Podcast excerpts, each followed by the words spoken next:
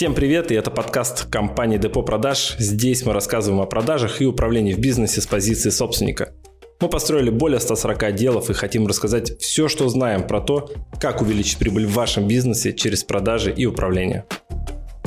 Капля дерьма вот этого. Все, она может испортить отношения, взаимодействие. А так слепи себе буратины и посади их, как бы, да. Ну, есть...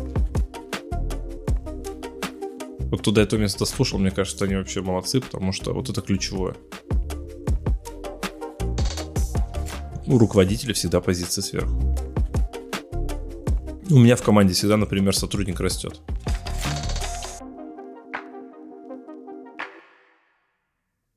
Что делать, если у тебя в компании человек хочет уйти, а ты не хочешь, чтобы он уходил? Он, допустим, какой-то ценный сотрудник, которого э, сложно будет найти потом.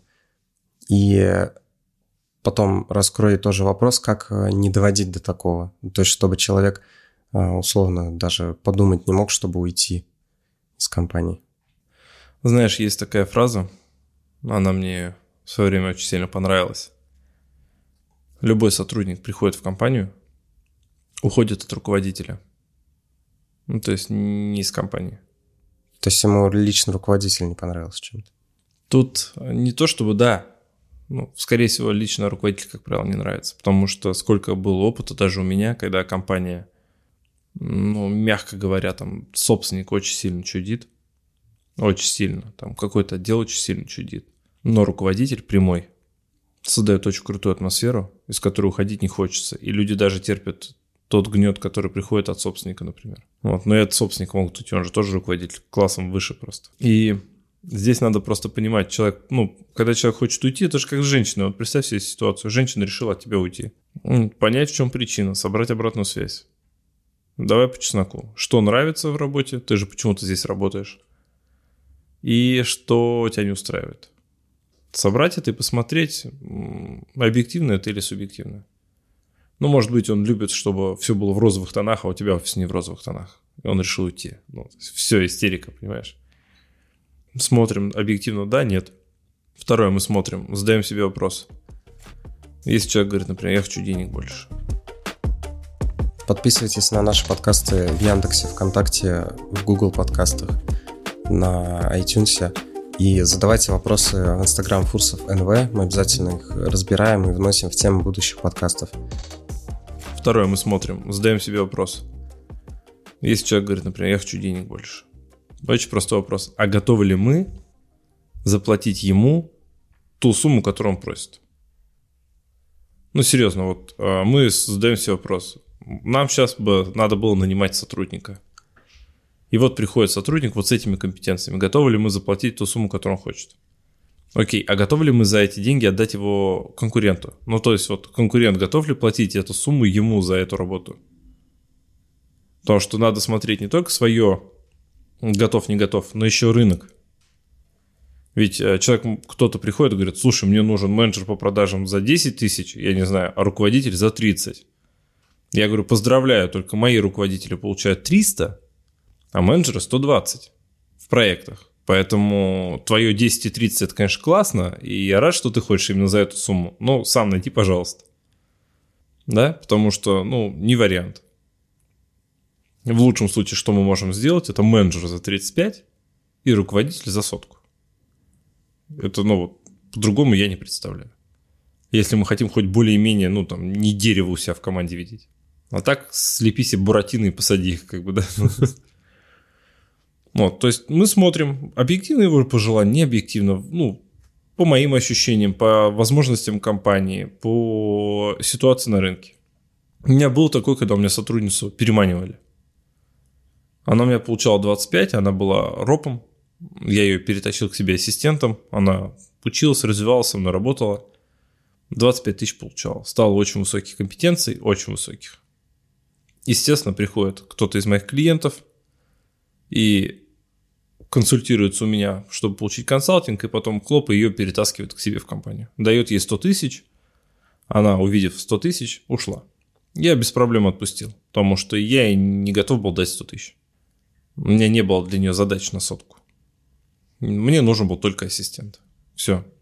Она в итоге управляет их отделом, там поднимает им продажи. Я смотрю, у меня у другого клиента появляется вакансия под нее подходящая. И я у того забираю, этому отправляю. Ну, то есть, принципиально не люблю своих сотрудников отдавать. Я все равно сделал все, чтобы они ушли. Ну, то, что я вкладывался в сотрудника, а тут решили меня обойти. Это очень неэтично. Ну, в итоге я ее устраиваю, перевожу в Москву, и спустя два года она возвращается ко мне в команду. И она возвращается на меньшую сумму, чем она зарабатывала. Она получала, у нее была квартира в Москве от компании плюс 150 тысяч дохода. Это как я ее устроил. В итоге она ушла ко мне на 60-100. Ну, у меня появилась работа на 60-100, но она меньше получала у меня, но со мной работала. Я к чему эту историю рассказываю? Видишь, не всегда деньги решают. Но она все равно вернулась на меньше деньги ко мне. Почему? Потому что есть что-то, что более ценно, чем та сумма, которая приходит с компании. Безусловно, есть люди, которые только про бабки.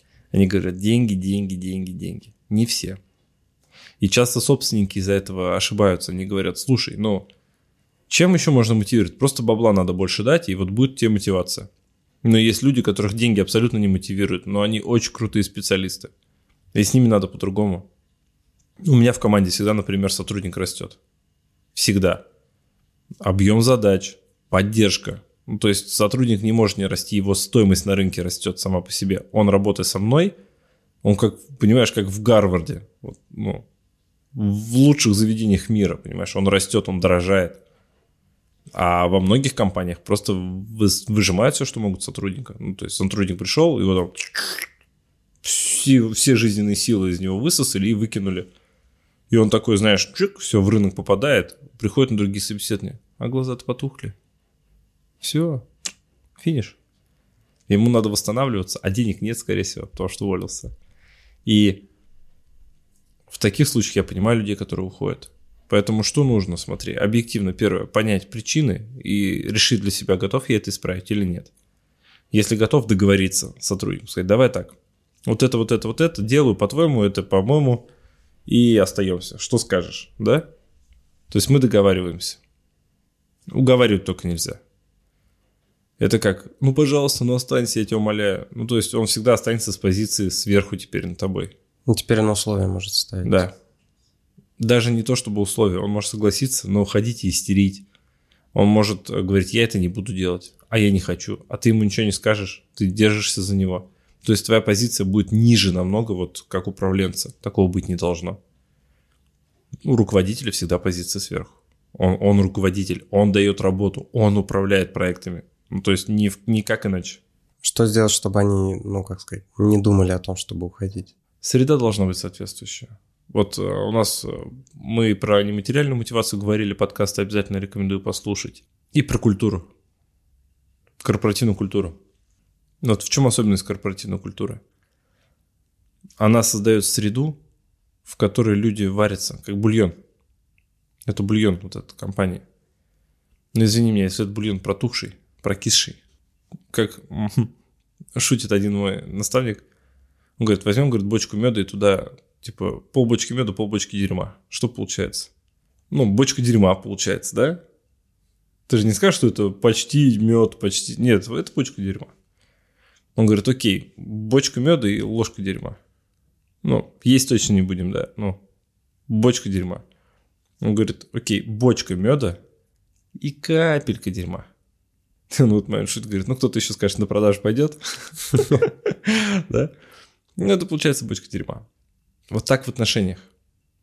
Ты можешь вот в продажах также, ты можешь сколько угодно устанавливать контакт, а потом вот это вот капля дерьма, вот это вот все, оно может испортить отношения, взаимодействие. Оно может испортить корпоративную культуру, вот весь этот бульон, который ты собирал.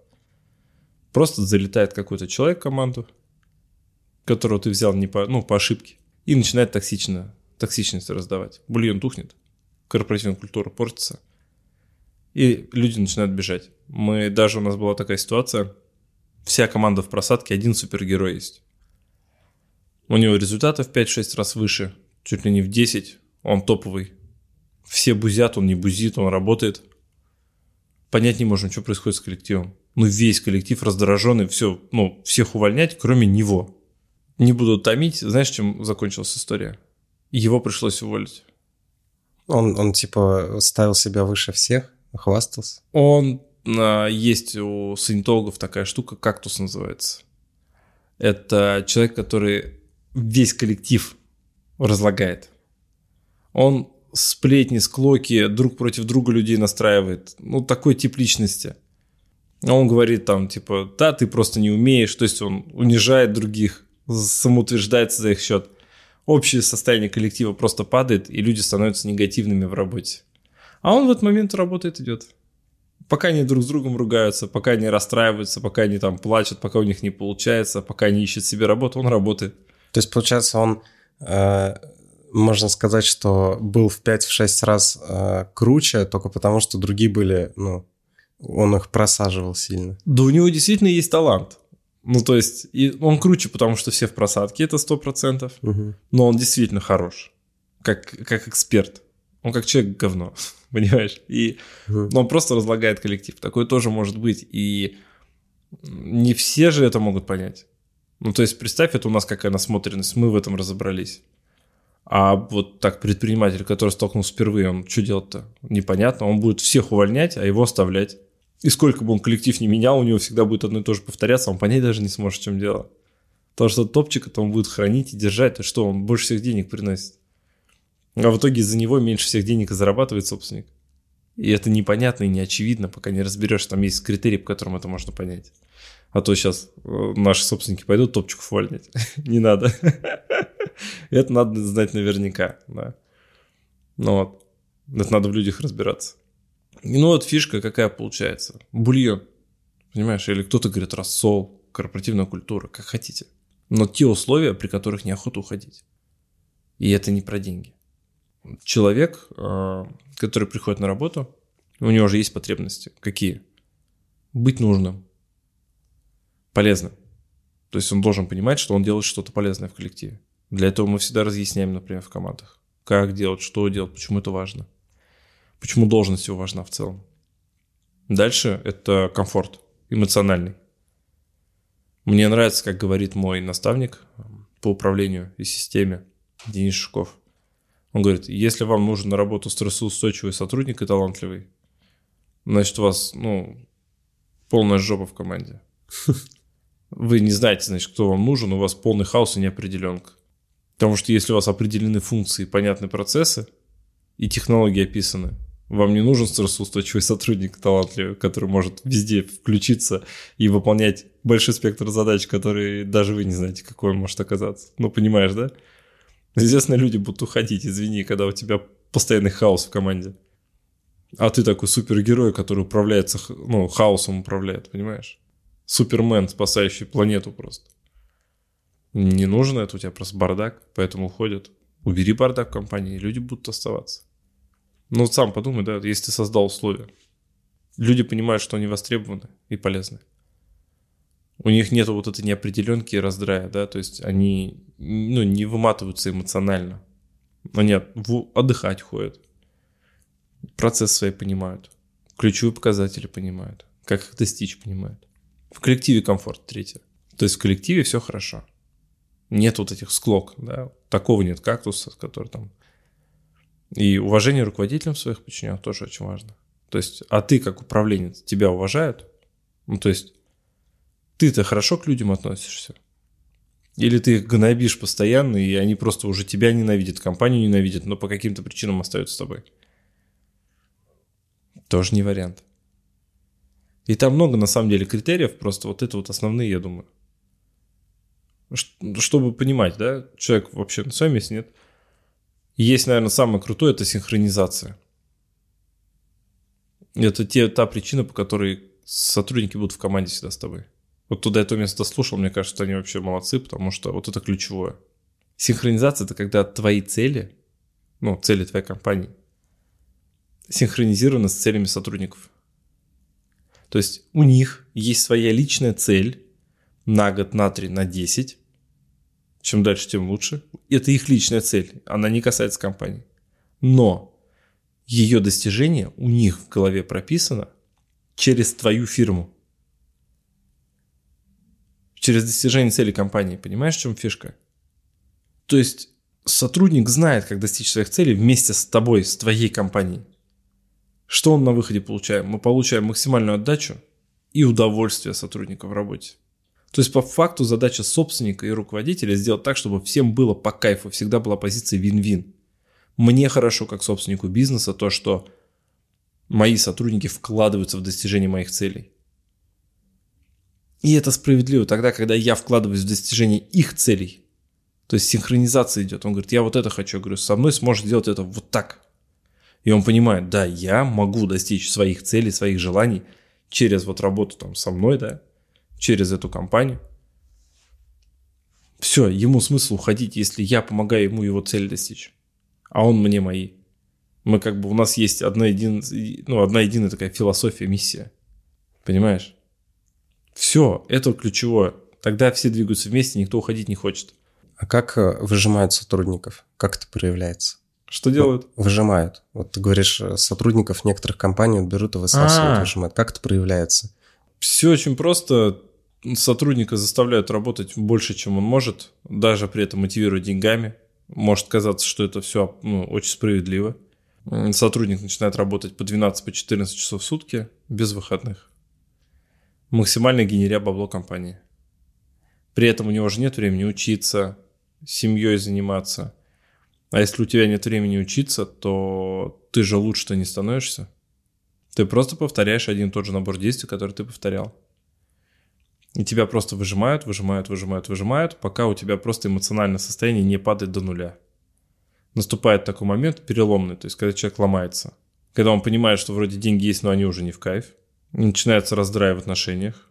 А человек понимает, что он очень сильно отстал от э, тех коллег на рынке, которые есть. То, что он в этот момент не учился, никак не занимался. А извини меня, сейчас э, столько учебы, столько возможностей, что более молодые ребята приходят, они за 2-3 года уже тык-тык-тык поднатаскались. И они уже понимают, понимаешь, да? То, что делаешь ты, если ты не учишься. И все, и получается, что человек без, без энергии, без эмоций, он устает, он выжатый, как лимон.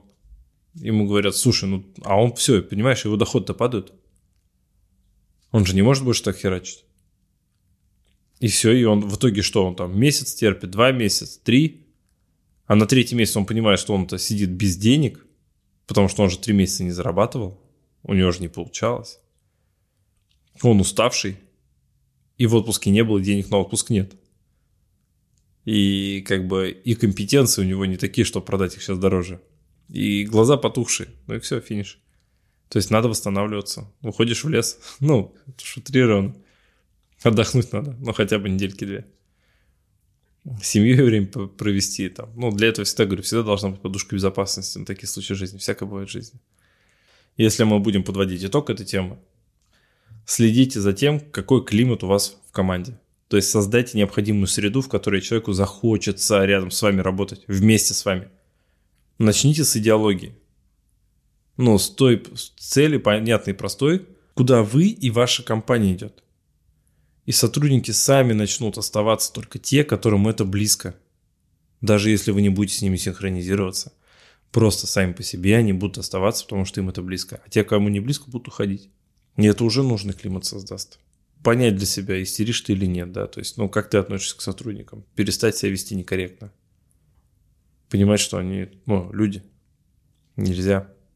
Ну, если человек решил уйти, то... Тогда вот через систему вопросов, которые мы обсудили, и делать офер, если сотрудник действительно важен. Подписывайтесь на наши подкасты в Яндексе, ВКонтакте, в Google подкастах, на iTunes. И задавайте вопросы в Инстаграм Фурсов НВ. Мы обязательно их разбираем и вносим в тему будущих подкастов. Спасибо всем, кто дослушал. Всем пока. Пока-пока.